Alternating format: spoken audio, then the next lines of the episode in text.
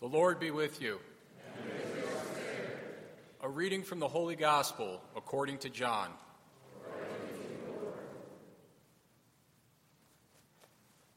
Jesus said to his disciples, As the Father loves me, so I love you.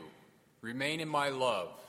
If you keep my commandments, you will remain in my love, just as I have kept my Father's commandments and remain in his love.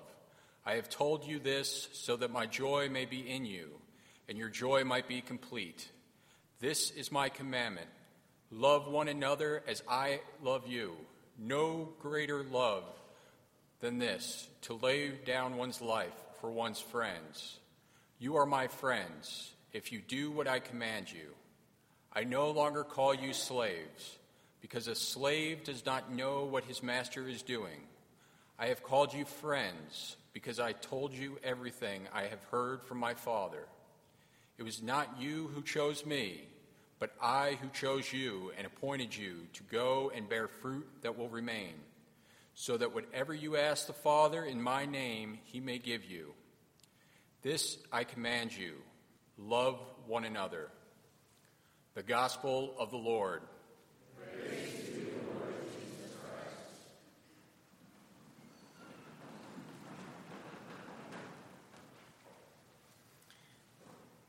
What a joyful night in the life of our diocese as we prepare tomorrow for the ordination of Deacon John and Deacon Michael to the sacred priesthood. How blessed you must feel this evening, John and Michael, to be surrounded by such love the love of your dear parents and family members and friends, the support of our brother priests who gather and our seminarians, and all of our brothers and sisters in Christ. And how blessed we are to gather on this solemnity of the Sacred Heart of Jesus, in which all of us are invited to meditate upon the love that God has for each one of us. A love that is perfectly revealed in the Holy Eucharist.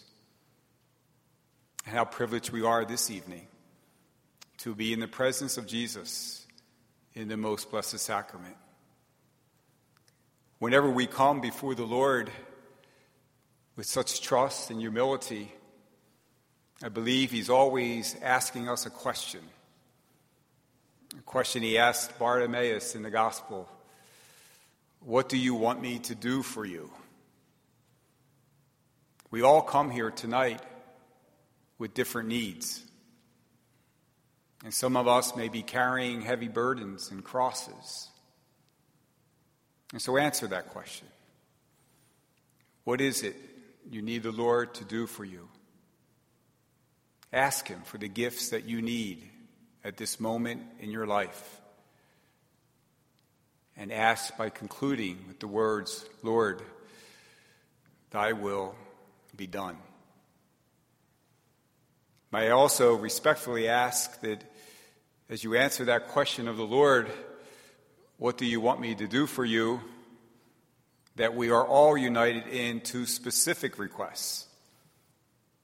First, that he will bless this evening Deacon John and Deacon Michael with peaceful and serene hearts, ready and prepared to receive the abundant graces, sacramental graces, he will bestow upon them.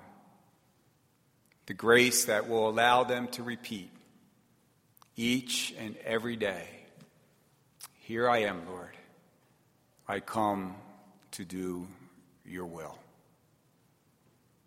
Dear friends, may we also be united in a very special diocesan intention, and that is asking the Lord our God to bless this local church, to bless this diocese of Raleigh with an increase of vocations to the priesthood our needs are so great. We need more priests.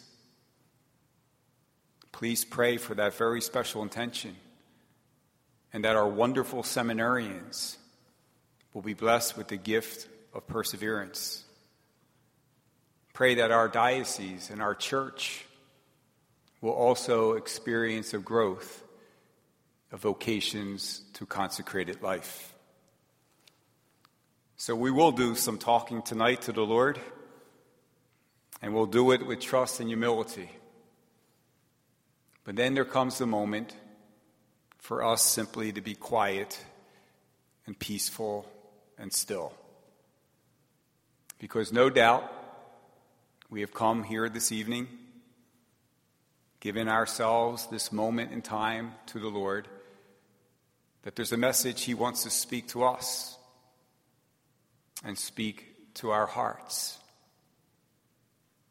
So open those hearts to listen what God has to say to you this evening and ask for the grace to respond faithfully and generously. I'm sure the night before ordination, both in the diocese and at homes, your homes, there's still much to do, and our minds may be running for all of us because we're all so busy and life is so demanding and there's always so many things to do. But not now. Because for these next few moments, we are simply going to be restful in the presence of our Eucharistic Lord. So quiet, be still. God chooses those whom He wills. Let us pray to the Lord and ask Him to send forth workers into His vineyard. For our young people, that the Holy Spirit will provide them wisdom, courage, and the desire to accept God's plan for their lives as it is revealed to each of them. We pray to the Lord. For mothers and fathers, grandmothers and grandfathers, may they have the wisdom and grace to help their children find God's path for them. We pray to the Lord. that a gift of a vocation to the priesthood be given to a young man here in this diocese, along with the strength and encouragement to follow that call. We pray to the Lord. For our seminarians, may they per- persevere in their study and one day, by God's grace, come to the altar of the Lord as priests. We pray to the Lord. For husbands and wives, that they daily commit to the sacrament of marriage and by their example and encouragement be a model of God's love and service to their children. We pray to the Lord.